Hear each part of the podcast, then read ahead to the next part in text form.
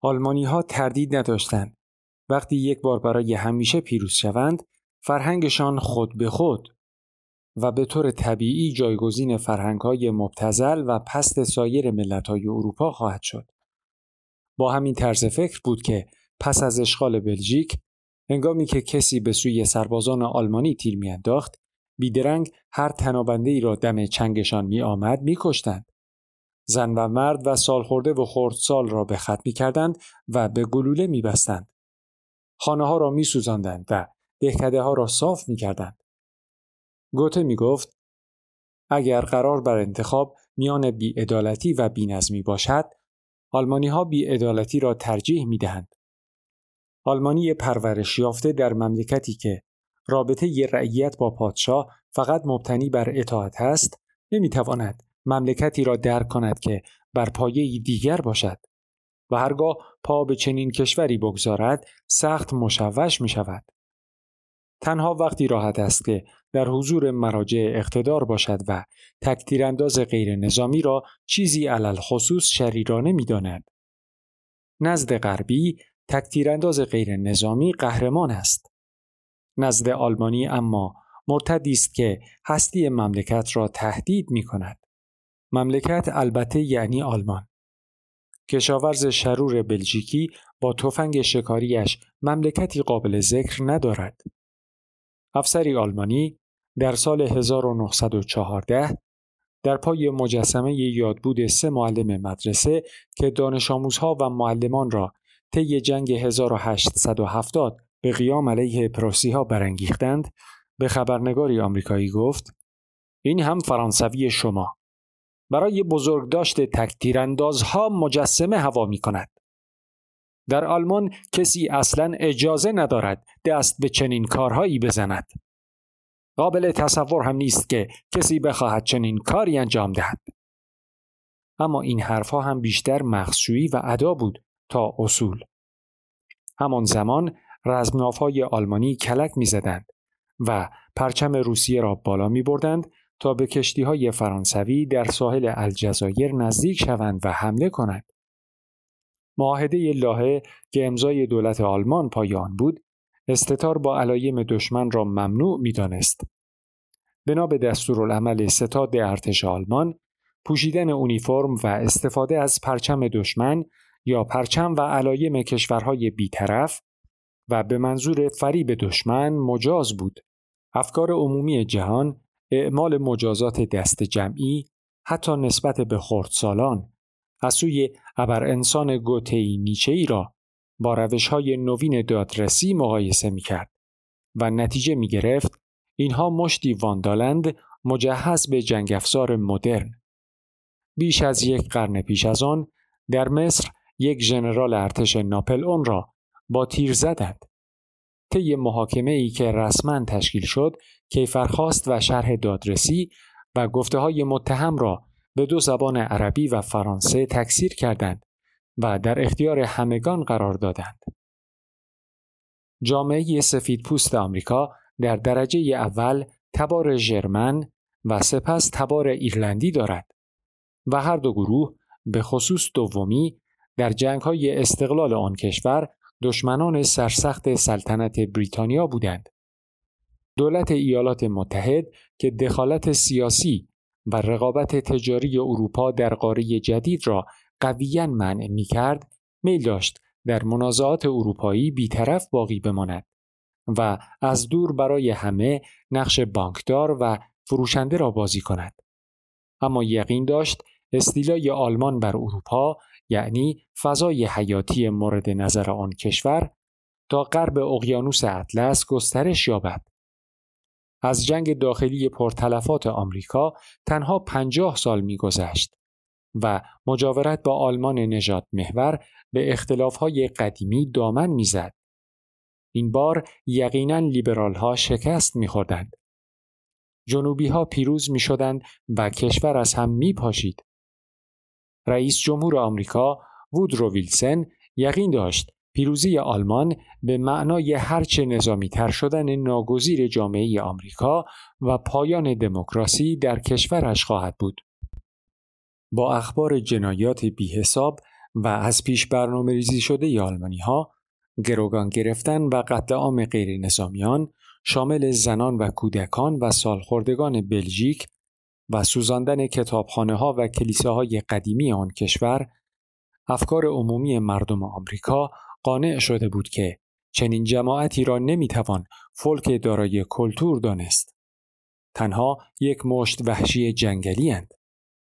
زمانی که انگلیسی ها رمز تلگرام وزیر خارجه آلمان را کشف کردند که به دولت مکزیک در برابر اعلان جنگ به همسایه شمالی وعده خاک آمریکا را می‌داد دولت آمریکا دودلی را کنار گذاشت و در 1917 همراه متفقین وارد جنگ شد.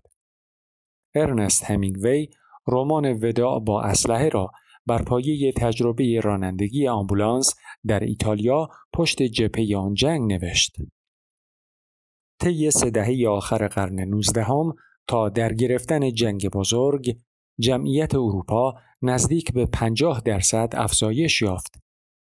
چنین انفجاری در جمعیت آن قاره سابقه نداشت و پس از آن هم اتفاق نیفتاد. سال 1910 روسیه 170 میلیون آلمان 65 میلیون بریتانیا 45 میلیون فرانسه 39.5 میلیون و عثمانی 27 میلیون نفر جمعیت داشت. در حالی که کشف و اختراعات پیاپی و می‌توان گفت هر روزه ایجاد کارخانه ها و صنایع نوین بهداشت عمومی و بهبود تغذیه و گسترش سواد و مطبوعات سبب دگرگونی در کیفیت به سبب افزایش کمیت می‌شد طرز فکر آدمها چندگانه و پراکنده بود کسانی نه تنها مشتاق تغییر بودند بلکه ایمان داشتند تغییر در حال رخ دادن است و دنیای فردا شباهتی به دنیای دیروز و امروز نخواهد داشت. جمعی یقین داشتند چه بخواهیم و چه نخواهیم معجزه علم کار خودش را می کند و بشر را نجات می دهد. سران های حاکمه وقتی هم ملتفت تغییر می شدند کم و غلط و محدود و دل بخواهی می فهمیدند. های سلطنت و سرداران قشون دوست داشتند فکر کنند که از عهد ژول سزار تا عصر ناپل اون و از زمان سردار فرانسوی تا روزگار آنها اوضاع جهان اگر هم مختصر تفاوتی کرده باشد این است که رعیت زیادتر شده و پرروتر. سال 1910 در بریتانیا نویسنده کتابی با عنوان توهم بزرگ که به یازده زبان ترجمه شد و طرفداران بسیار یافت ثابت می کرد جنگ در اروپا ممکن نیست زیرا وابستگی مالی و اقتصادی ملت ها به یکدیگر به اندازه است که جنگ صرفه اقتصادی ندارد. پس هیچ ملتی چندان احمق نیست که جنگ را شروع کند. عالم و آمی، صلح دوست و جنگ طلب، اعیان و فقیر ظاهرا باور کرده بودند که جنگ برای عزت و شرف است و نه فعالیتی اساساً اقتصادی برای تصاحب چیزی یا حفظ مالکیت چیزهایی. آنها فکر می کردند حالا که جنگ ناگزیر است صرف کردن یکی دو ماه تابستان برای فیصله دادن به امر ناگزیر خیلی هم فکر بدی نیست. اینکه چرا ناگزیر وارد بحث نمی شدند زیرا به جاهای ناجور می کشید و ایجاد تفرقه می کرد. قیصر به سربازانش که در نخستین هفته ماه اوت آزم جنگ بودند گفت پیش از ریختن برگها به خانه باز می گردید. احساس و خیال خیلی راحت بر عقل سلیم غلبه می کرد. افسران ارتش فرانسه از قدیم دوست داشتند دستکش سفید به دست کنند و شلوار قرمز بپوشند. سال 1912 پیشنهاد شد با توجه به افزایش برد تفنگ‌های جدید و نیاز سربازان به استتار، کت آبی و کلاه و شلوار قرمز و دستکش سفید را کنار بگذارند و لباس آبی خاکستری برای صحرا و یا خاکستری سبز برای جنگل بپوشند. قریب و قوقا برخواست که نه تنها حیثیت قشون بلکه تنعنعات ملی و کیان مملکت در خطر است.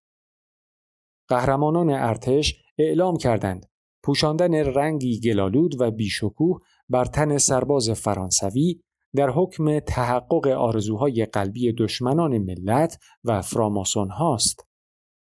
وزیر پیشین جنگ از جانب فرانسه فریاد زد.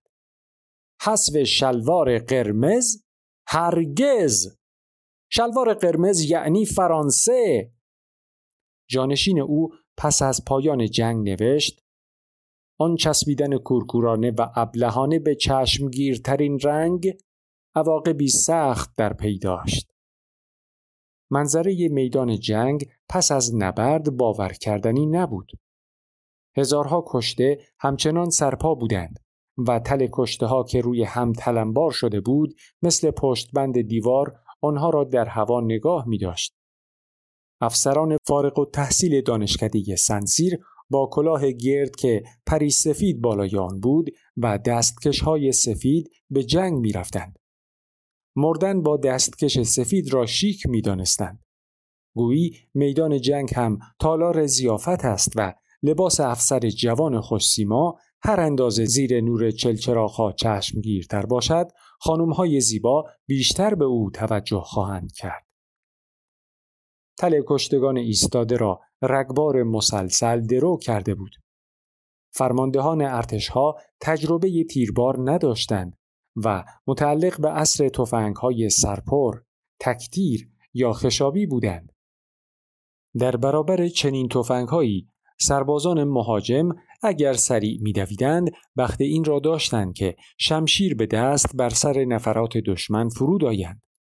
اینک گلوله توپهای جدید و تیربارها چنان پیاپی و تنگ هم میبارید که به دیواری از تگرگ سرب و فولاد و آتش میماند و احتمال اینکه حتی به یک وجب از زمین طی چند دقیقه پیاپی تیر یا ترکشی اصابت نکند ناچیز بود پیشتر ارتش فرانسه در برابر پذیرفتن توپهای جدید با کالیبر بالای 75 میلیمتر به همان اندازه سرسختی نشان داده بود که بعدها در برابر حذف شلوار قرمز از توپ سنگین هم بیزار بودند آن را برای برنامه تهاجم سریع فرانسه به قصد فتح و نابودی آلمان که روی کاغذ آورده بودند و فکر می کردند که عملی است دست و پاگیر می دانستند.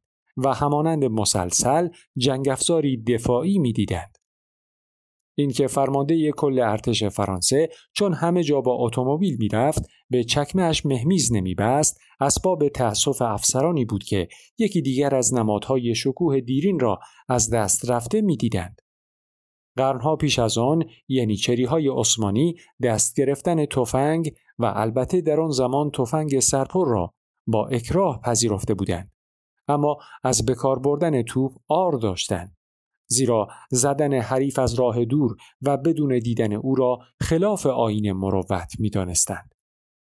دویست سال طول کشید تا حساب کار دستشان آمد و آنگاه برای ایستادگی در برابر توپخانه های اروپایی بسیار دیر بود.